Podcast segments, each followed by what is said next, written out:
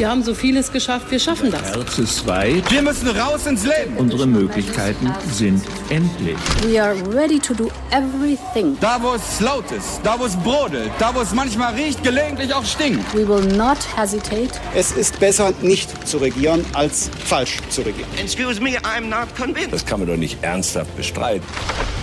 Hauptstadt, der Podcast mit Michael Brücker und Gordon Ripinski. Direkt von der Pioneer One.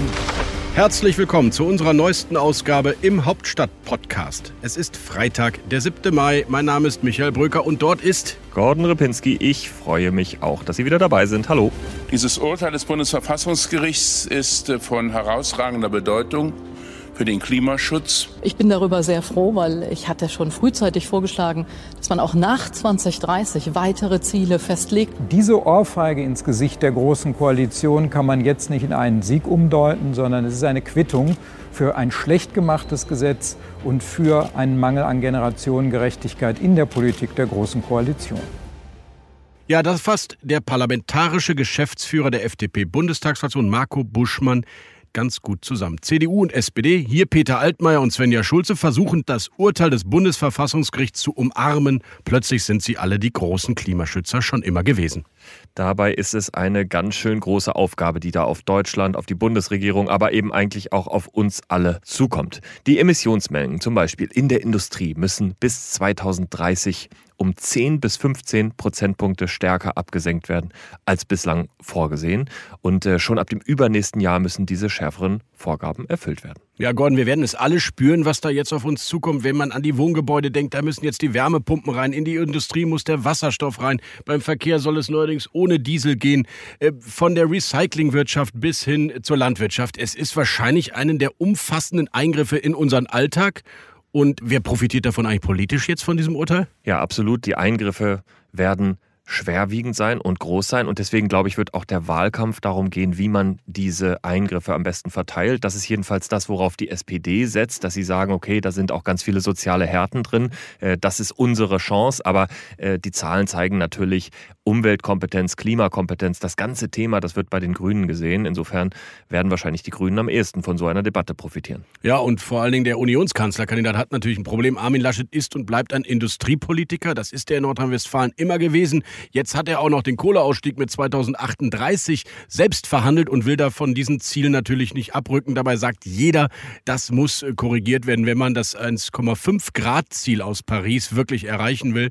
Ich glaube, er ist derjenige, der am wenigsten profitieren kann von diesem Urteil. Für die SPD ist immerhin noch auf der Habenseite, dass sie jetzt mit der Umweltministerin, mit Svenja Schulze und mit Vizekanzler Scholz, der das Thema an sich gezogen hat, äh, sozusagen so tun konnten, als seien sie die Treiber der Veränderung und der Modernisierung. Aber wenn man auf die Zahlen schaut, dann wird man auch sehen, 4% nur der Deutschen sehen Umwelt- und Klimapolitik als Kernkompetenz der SPD. Das ist nicht besonders viel. Ja, da muss sich Svenja Schulze sehr gewundert haben, warum plötzlich Olaf Scholz unbedingt mit ihr eine gemeinsame Pressekonferenz machen wollte, wo er doch drei Jahre lang mit ihr keine gemacht hat. Aber so ist das. Die guten Themen, die will man eben selber natürlich verkünden. Aber ich glaube, die Strategie der Regierung, auch der Großen Koalition, wird jetzt die sein, wie beim berühmten Frosch im kochenden Wasser. Wenn man ihn direkt reintut, springt er raus. Aber was die natürlich jetzt machen, ist, die werden ihn in ein kaltes Wasser setzen und ganz langsam heizen. Und so wird das jetzt bei uns auch sein. Wir spüren gar nicht, dass man jetzt radikale Maßnahmen machen muss und man wird ganz langfristig und langsam uns dieses Klimagesetz in den Alltag reindrängen und das wird sehr wehtun. Nur, dass es eben so langfristig auch nicht ist. Wir haben ja eben schon einmal gesagt, in zwei Jahren geht das schon los mit den Zahlen, mit den Einsparungen. Also ich glaube, wir werden richtig beobachten ab der nächsten Legislaturperiode, wie sich vielleicht auch die Städte verändern, wie sich nochmal der Straßenverkehr verändert. Wir werden Ladesäulen an jeder Ecke erleben müssen, denn sonst kann der Straßenverkehr nicht umgebaut werden auf ein ökologischeres System. Ja, die Pflicht zur Solarpanels auf jedem Einfamilienhaus steht schon drin im grünen Programm. Insofern bin ich gespannt und manchmal wünscht man sich fast, dass die Grünen jetzt tatsächlich mitregieren nach der Bundestagswahl, weil dann müssten sie das umsetzen, was sie in Paris so bejubelt haben. Und ich bin gespannt, wie man das dann schafft vor Ort bei den Bürgerinitiativen, äh, dass die Menschen mitmachen wollen bei diesem echt sehr schweren Weg. Unsere weiteren Themen heute. Wir diskutieren über die einst große und stolze Volkspartei SPD, die ein bisschen zerrieben wird in der öffentlichen Debatte zwischen den Grünen und den Schwarzen. Und darüber spreche ich dann mit dem Mann, der das ändern will, der immer an einen Sieg glaubt und selbst wenn er es irgendwann nicht mehr täte, würde er immer noch sagen, dass er an den Sieg glaubt. Ich spreche mit dem Finanzminister, Vizekanzler und Kanzlerkandidaten der SPD mit Olaf Scholz. Ja, und bei What's Right, unserer kleinen Rubrik auf dem rechten Spektrum dieses Parteiensystems, kümmere ich mich um einen Verlierer in der CDU, der plötzlich Gewinner ist. Und bei What's Left schauen wir noch einmal in unseren Lieblingswahlkreis nach Südthüringen. Da machen die Grünen den beiden anderen linken Parteien ein spannendes Angebot. Und ein Satz zu, das kürzeste und vielleicht manchmal sogar charmanteste, in diesem Fall auf jeden Fall charmanteste Interview der Berliner Republik, heute mit der Vizechefin der CSU, Dorothee Bär. Deep Dive. Im Deep Dive schauen wir heute auf die stolze Sozialdemokratie, die älter ist als 150 Jahre und deren Krise jetzt aber mittlerweile auch schon bald 10 Prozent dieser Zeit anhält, nämlich fast 15 Jahre kann man sagen. Seit Gerhard Schröder geht es mehr oder weniger kontinuierlich bergab. Und wenn wir uns auf diese Regierungszeit einmal konzentrieren. Moment, dann muss man doch sagen, Michael, da wirst selbst du wahrscheinlich nicht widersprechen. Eigentlich haben sie das ganz gut gemacht. Sie haben solide Minister, sie haben viele Gesetze durchgebracht, gerade im Sozial- und Arbeitsbereich. Sie haben sogar ihre Kanzlerkandidatur problemlos inszeniert äh, und sich noch nicht mal besonders gestritten. Also du hast inhaltlich nicht recht, aber gefühlt doch, denn äh, sie haben solide regiert. Aus ihrer Warte, mir wären das ja viel zu teure und viel zu unnötige Programme, die Hubertus Heil gemacht hat, aber das können wir ein andermal diskutieren. Du hast schon recht, eigentlich gibt es aus SPD-Wählersicht keinen Grund, auf die sauer zu sein. Trotzdem sind es eben nur 14 bis 16 Prozent in den Umfragen und nachdem es ein bisschen nach oben ging in der Unionskrise Anfang des Jahres, geht es jetzt mit dem Aufschwung der Grünen wieder bergab und damit stellt sich die große Frage, welche Rolle die SPD in diesem Wahlkampf eigentlich noch spielen kann. Und am Sonntag hat die SPD ihren Bundesparteitag. Da wird Olaf Scholz als der Kanzlerkandidat inszeniert. Da wird das Wahlprogramm verabschiedet. Das heißt, die Partei geht in Vorleistung und hofft natürlich darauf, dass es ein bisschen bergauf geht. Ja, meine These, Gordon, das interessiert kaum einen Hutmacher in dieser Republik. Die Grünen sind inzwischen doppelt so stark wie die SPD, aber noch viel schlimmer. 26 Prozent äh, sind Nichtwähler. Also inzwischen ist das Nichtwählerlager größer als das der SPD-Wähler. Und aus meiner Sicht, so leid mir das tut, aber gute Regierungsarbeit ist nicht so besonders besonders attraktiv in einem Wahlkampf, wo die Grünen doch ganz viele sozialpolitische Programmatik übernommen haben. Das heißt, wer die Grünen wählt, bekommt die Ökologie, vielleicht auch die trendigen neuen Kandidaten und trotzdem Sozialpolitik. Deswegen, wo ist das Narrativ der SPD? Ich würde einmal gerne mit dir auf die Zahlen schauen. Der neue ARD-Deutschland-Trend liegt uns bereits vor und da gibt es Zufriedenheit mit der Bundesregierung als Kategorie. Und man sieht, bei den Unionsanhängern sind 61 Prozent zufrieden, also eine klare Mehrheit. Bei den SPD-Anhängern, die ja nun auch ihre Partei in der Regierung haben, sind 46 Prozent nur zufrieden. 54 Prozent unzufrieden. Das sind fast dieselben Werte wie bei den Grünen, die in der Opposition sind. Das für mich hat schizophrene Züge. Das zeigt ja die innere Unzufriedenheit und Zerrissenheit der SPD. Ja, und wie erklärst du dir das? Ja, ich glaube, die SPD-Anhänger, die leiden unter einer Art posttraumatischen Belastungsstörung aus den bisherigen großen Koalitionen unter Angela Merkel. Sie haben einfach gelernt, dass sie nicht gewinnen können mit Angela Merkel und als Juniorpartner in der großen Koalition. Und so lässt sich natürlich kein Gewinnergeist erzielen, selbst wenn der Kanzlerkandidat darauf baut. Der steht da ziemlich alleine da mit diesem Gewinnergeist. Ich überrasche mich jetzt selbst mit folgender Aussage, aber vielleicht hatte Kevin Kühnert dann eben doch recht, dass No GroKo die richtige Kampagne war denn es hat einfach nichts gebracht, die SPD in der Juniorrolle und es hilft vielleicht am Ende wirklich nur Opposition. Ja, es ist ja nicht so, Michael, dass die SPD das nicht unbedingt wollte, aber ich äh, möchte mal zurückerinnern an den November 2017, der 24.11. Da habe ich einen klugen Kommentar gelesen eines Chefredakteurs der Rheinischen Post und der hat nämlich geschrieben, Michael Bröker ist sein Name, es ist richtig, dass die SPD sich nun ihrer Verantwortung bewusst wird und Gespräche anbietet. Nur schade, dass erst der Bundespräsident seine Parteifreunde daran erinnern musste, es dürfte die sozialdemokratischste aller Koalitionen werden. So war der Zeitgeist, Michael. Das hast du geschrieben. Wir haben alle von der SPD erwartet, dass sie das ausfüllt, was die FDP als Lücke gerissen hat, weil sie nicht in diese Regierung eingetreten sind. Wir können der SPD nicht vorwerfen, dass sie das gemacht hat. Ja, du hast recht, äh, Gordon. Und natürlich ist die staatspolitische Verantwortung immer wichtiger als die Existenzberichtigung einer Partei. Und trotzdem hätte sie dann vielleicht anders agieren oder regieren müssen. Oder, Achtung, einen ganz anderen Kanzlerkandidaten jetzt vorstellen. Es hätte natürlich auch die Möglichkeit gegeben, wir machen jetzt die Trendwende mit einem völlig neuen Angebot. Keine Ahnung, Lars Klingbeil, Manuela Schwesig, ihr geht nach vorne, Doppelspitze und es gibt tatsächlich einen Umbruch im Regierungsalltag. Das wäre riskant, ein Experiment, aber vielleicht hätte das was gebracht. Ja, ich glaube das eigentlich nicht. Ich glaube, aus der Situation, in der Sie sich befinden, haben Sie eigentlich fast das Beste gemacht. Meine Hypothese wäre, in einer dritten großen Koalition, wenn Sie es schlecht gemacht hätten, wenn Sie sich zerstritten hätten, hätte die SPD an dieser Stelle auch schon einstellig sein können. Dadurch, dass Sie es verhältnismäßig solide gehandhabt haben, sind Sie jetzt bei diesen ungefähr 15 Prozent, bei denen Sie im Moment stehen. Ich würde gerne einmal nach vorne gucken.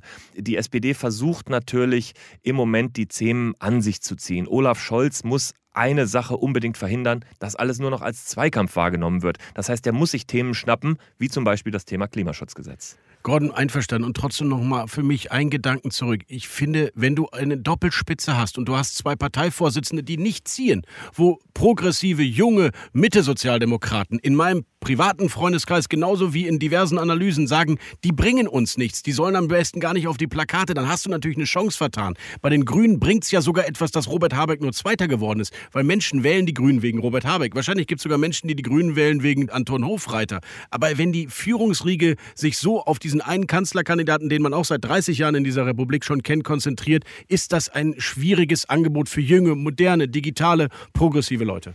Die SPD hat in der Tat ein Nachwuchsproblem. Das hat aus meiner Sicht verschiedene Gründe. Einer ist, dass der Nachwuchs, der jetzt erwachsen ist, während der Jahre von Gerhard Schröder groß geworden ist und da eigentlich darauf erzogen und angelernt wurde, dass man vor allem Mehrheiten sichern muss und nicht, dass man kreativ sein darf und äh, Konzepte entwickeln darf. Das ist ein Problem der SPD. Das zweite ist, es gibt ein paar Talente, aber die werden nicht mit der SPD in Verbindung gebracht. Ich sage mal nur zwei Namen. Karl Lauterbach, der ist wirklich in dieser Pandemie bundesweit äh, geachtet und, und aufgestiegen. Und trotzdem äh, ist alle Popularität von Karl Lauterbach seine persönliche und nicht die der SPD. Und dann nehmen wir nochmal Franziska Giffey als eine ganz andere Figur, die auch sehr populär ist, die zwar jetzt klugerweise die Kandidatin ist in Berlin und möglicherweise der SPD da nochmal das Rote Rathaus sichert, die aber auch ganz lange nicht wirklich äh, ganz nah an die Parteiarbeit ran wollte. Also äh, schon in der Zeit als Ministerin äh, hat sie sich ja dagegen entschieden, als Parteichefin zum Beispiel Beispiel zu kandidieren. Also diese populären Figuren, die es gibt, mit der Partei verbinden, das ist nicht gelungen.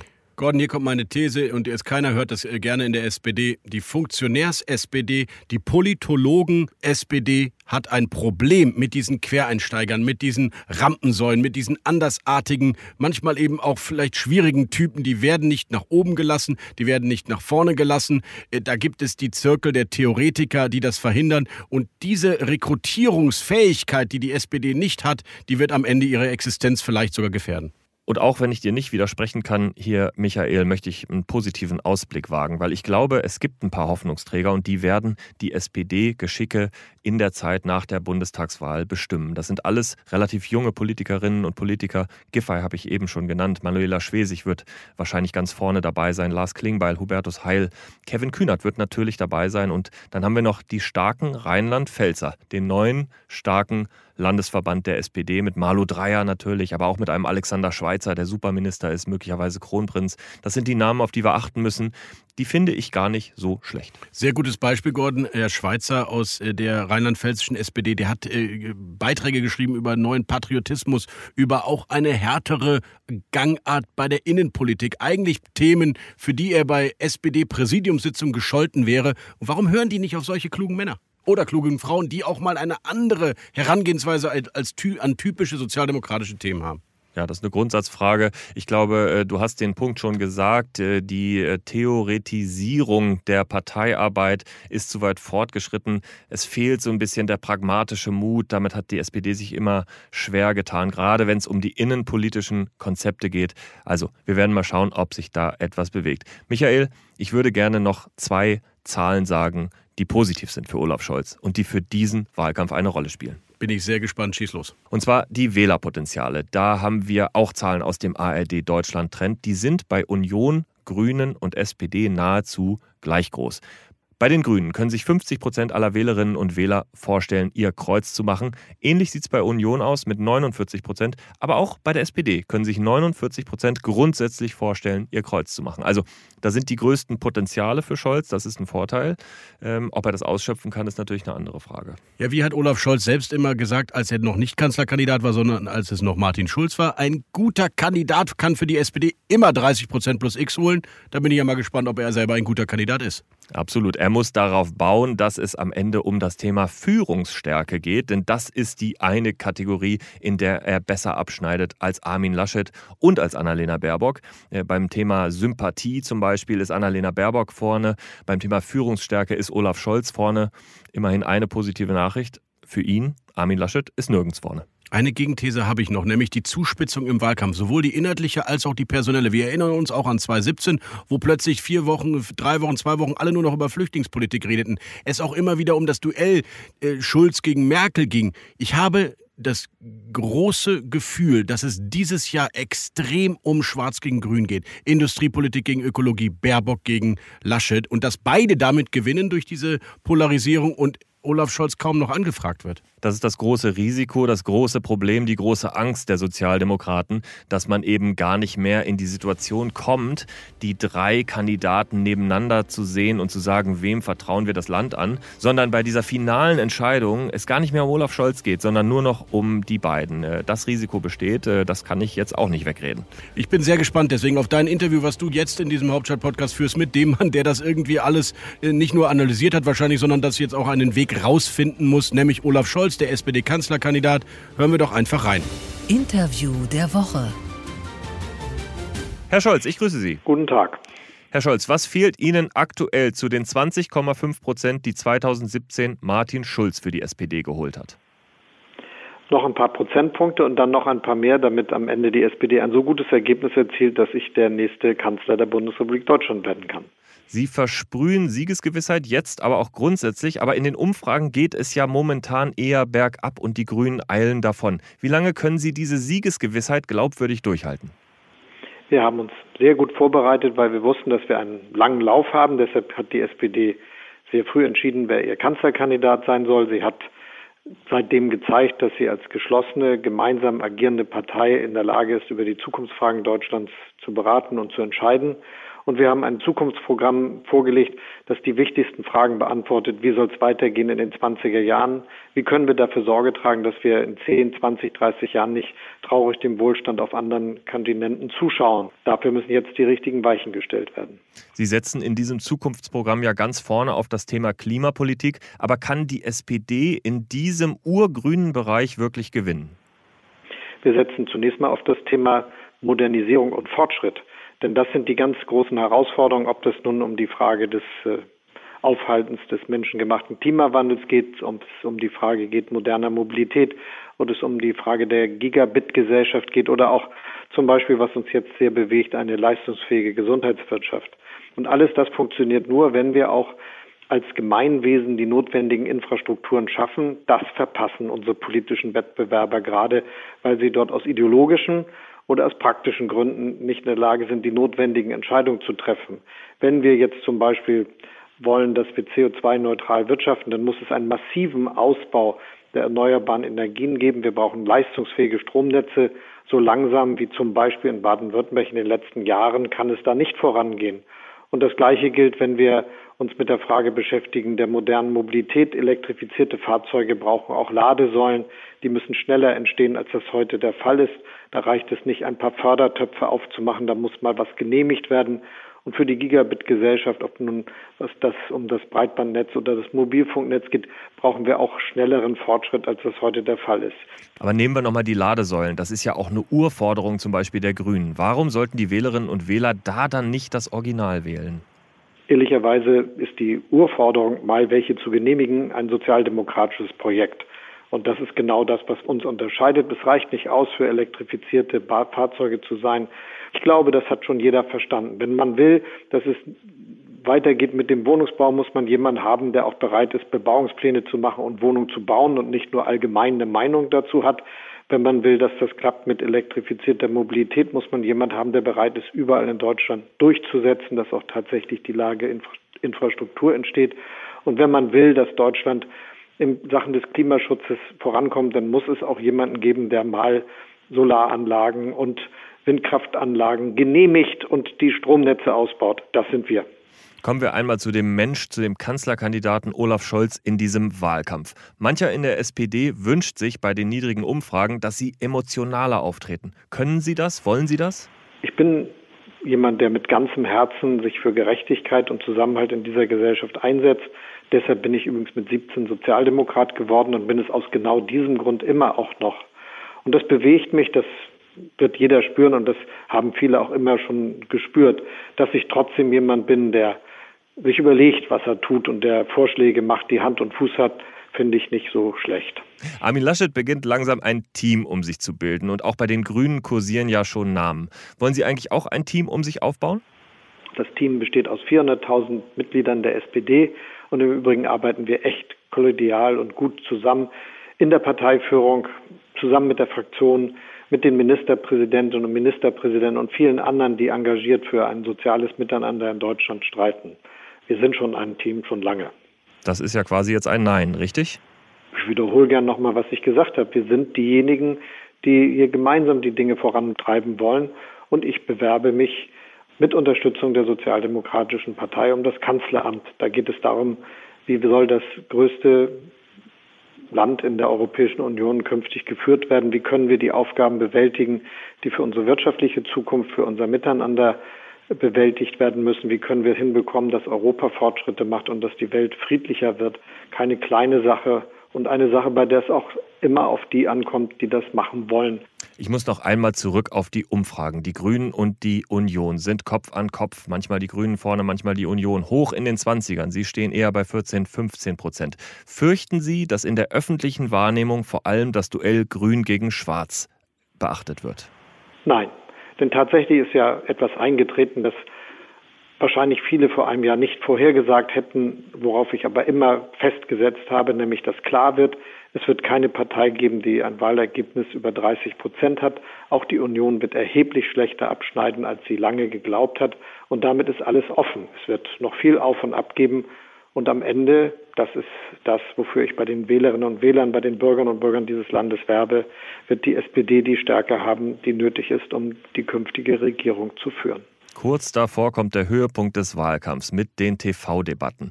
Äh, fürchten Sie bei den aktuellen Umfragen eigentlich, dass auch die FDP Anspruch erhebt, dabei zu sein? Na, ich glaube, launige Fragen gehören zum Interview, aber ich bin fest davon überzeugt, dass äh, es richtig ist, dass diese Debatten stattfinden. Und äh, ich habe große Freude dran und freue mich jetzt wirklich auf etwas, wo die Bürgerinnen und Bürger an vielen, vielen Stellen, bei vielen, vielen Gelegenheiten sich genau überlegen können, wer ist der Richtige für die Zukunft an der Spitze der Regierung. Aber so launig war die Frage eigentlich gar nicht gemeint. Wenn man im Moment Grün gegen Schwarz als das große Duell hat und dann kommt mit großem Abstand Olaf Scholz, dann ist die Frage doch berechtigt, äh, ob nicht eigentlich das Duell zwischen Grün und Schwarz stattfindet, oder? Ich finde, das wird eine ganz andere Auseinandersetzung und nochmal, meine feste Überzeugung ist, am Ende wird es einen Auftrag für die SPD geben. Herr Scholz, zum Abschluss noch mal persönlich. Sie wollen Kanzler werden. Sagen Sie auch, ein Mittelding gibt es nicht. Entweder Sie werden Kanzler oder Ihre bundespolitische Karriere endet? Ich bewerbe mich um das Kanzleramt und werbe dafür, dass die Bürgerinnen und Bürger das möglich machen. Die haben es diesmal wirklich in der Hand. Die entscheiden nämlich und nicht irgendwelche Spekulationen und Spekulanten. Als allerletztes schauen wir in Ihren Wahlkreis. Da treten Sie ja auch gegen Annalena Baerbock an, in Potsdam nämlich. Was ist schwieriger, im Bund zu gewinnen oder in Potsdam? Ich möchte das Mandat in dem Wahlkreis bekommen. Dafür habe ich mich beworben. Da bewerben sich auch noch eine ganze Reihe anderer. Und äh, meine Überzeugung ist, dass wenn ich die Gespräche, die ich mit den Bürgerinnen und Bürgern überall führe, sich weiter so fortsetzen, dass ein gutes Ergebnis für mich geben wird und ich der Abgeordnete des Wahlkreises werde.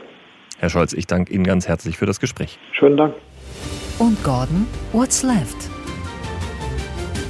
Gordon, schon wieder Hans-Georg Maaßen. Du kommst auch nicht mehr ohne den klar, oder? Na, ich spreche jetzt nicht über Hans-Georg Maaßen, äh, so wie du ja so oft, sondern ich spreche mal über eine mögliche Allianz gegen Hans-Georg Maaßen. Ganz spannend, äh, in dem Wahlkreis in Südthüringen ist er natürlich haushoher Favorit, aber wenn man eine Chance haben wollte gegen ihn, dann müssten sich die linken Parteien zusammentun. Ja, und Gordon, wer kommt denn aus dem linken Lager dafür in Frage für so eine Kandidatur? Ja, das sind erstmal zwei äh, Prominente, muss man sagen, die da antreten, aber mit geringen geringen Chancen, wenn sie es alleine tun. Auf der einen Seite für die Linkspartei Sandro Witt, das ist ein äh, DGB-Funktionär, ziemlich gut verankert auch und ja immerhin auch in dem Bundesland des linken Ministerpräsidenten Bodo Ramelow. Und die SPD kramt jetzt sogar einen Olympioniken raus, um Hans-Georg Maaßen zu schlagen, ne? So ist es. Frank Ulrich ist der Kandidat, ein Biathlet und äh, früherer Nationaltrainer sogar. Und der hat es bei der Landtagswahl auch fast geschafft, in äh, den Landtag zu kommen. Also auch ein relativ starker, prominenter Kandidat.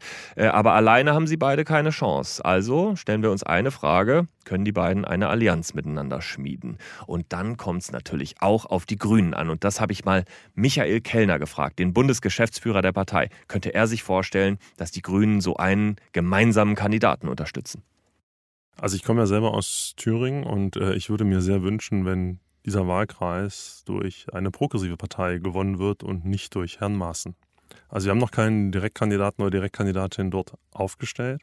Und äh, ich wäre sehr bereit dafür zu sagen, lassen Sie uns schauen, wer kann die Person sein, die dort in diesem Wahlkreis gewinnen kann.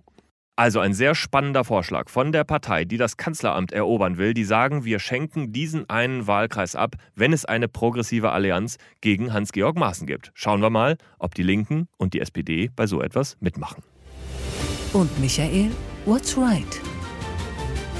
Lieber Michael, in dieser Kategorie redest du normalerweise über Armin Laschet oder über Hans-Georg Maaßen.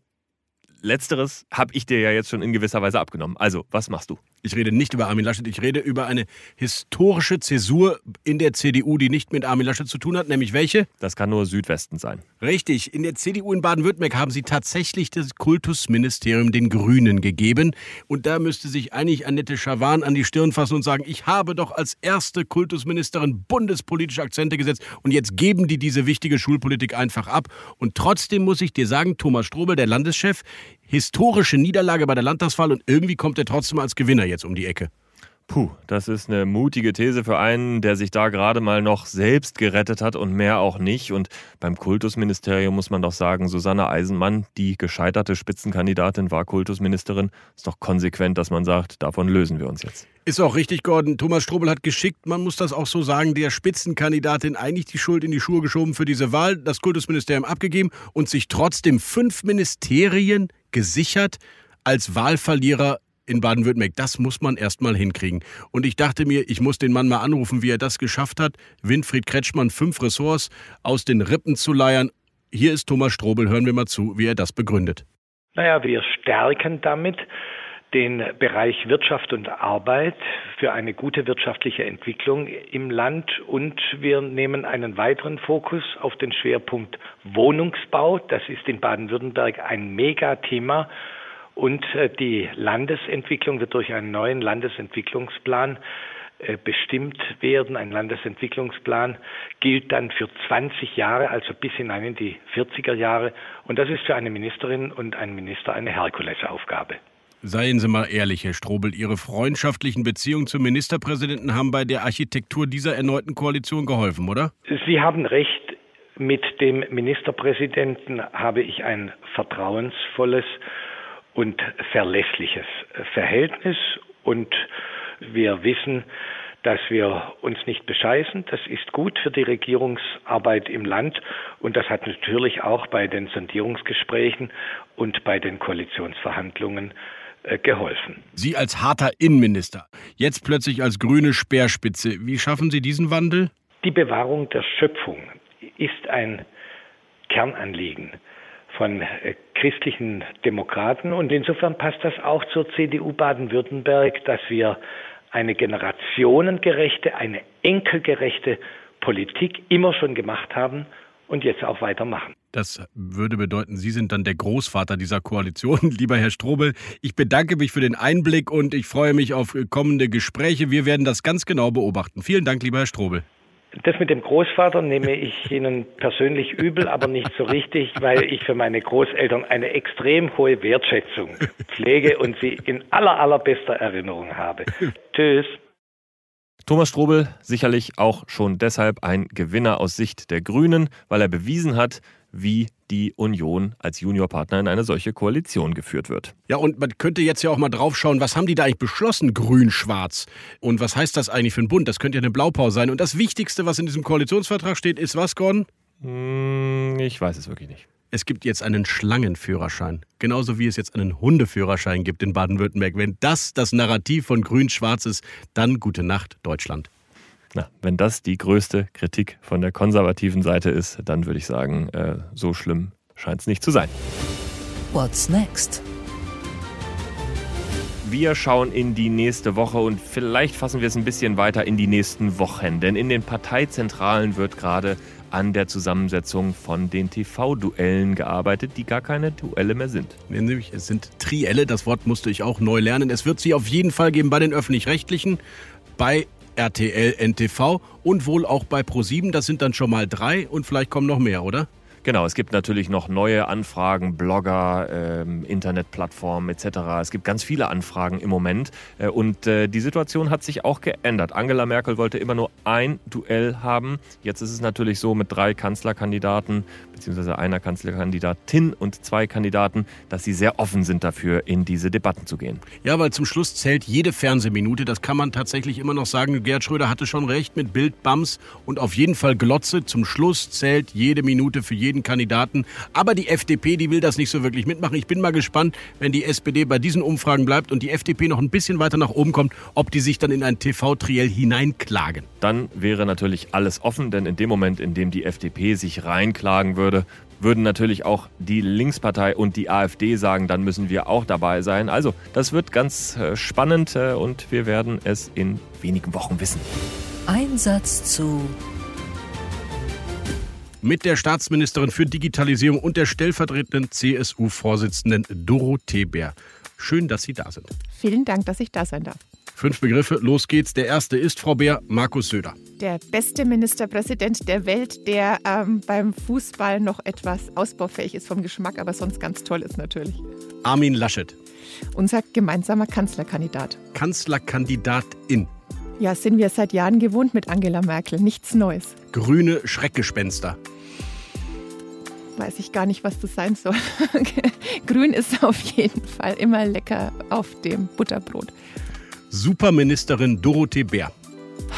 Ich bin jetzt nicht so der Fan von Superlativen, aber der Rest passt. Familien in der Pandemie. Ja, Kinder brauchen ihre Normalität wieder zurück und ich würde mich total freuen, morgen aufzuwachen und die Jugend und die Kinder haben ihr altes Leben wieder. Das Schönste im Wahlkampf sind tatsächlich normalerweise die Begegnungen mit meinen Bürgerinnen und Bürgern im schönsten Wahlkreis der Welt, 248 Bad Kissingen, Rhön-Grabfeld-Hasberge. Und ich hoffe sehr, dass es im Sommer wieder möglich ist. Impftermin. Impftermin steht hoffentlich bald an und ich habe mich selten so auf einen Pix gefreut wie diesmal. Vielen Dank, Frau Bär. Dankeschön. Das war's von uns für diesen Freitag. Kommen Sie gut ins Wochenende. Auf Wiederhören. Und wir freuen uns natürlich wieder über Feedback von Ihnen und von euch. Wenn Sie etwas haben, was Ihnen auf der Seele liegt und das Sie uns gerne sagen würden. Schönes, schlechtes, gutes, nicht so gutes. Schreiben Sie einfach mir persönlich. g.repinski at mediapioneer.com. Wenn Sie es mir als Mail schicken, dann liest es Michael Brücker nicht. Seien Sie also ganz offen. Sie können es ihm auch schicken und dabei an mich denken, dann sind Sie in einer besseren Laune. Schönes Wochenende. Machen Sie es gut. Auf Wiedersehen. Auf Wiedersehen. Tschüss.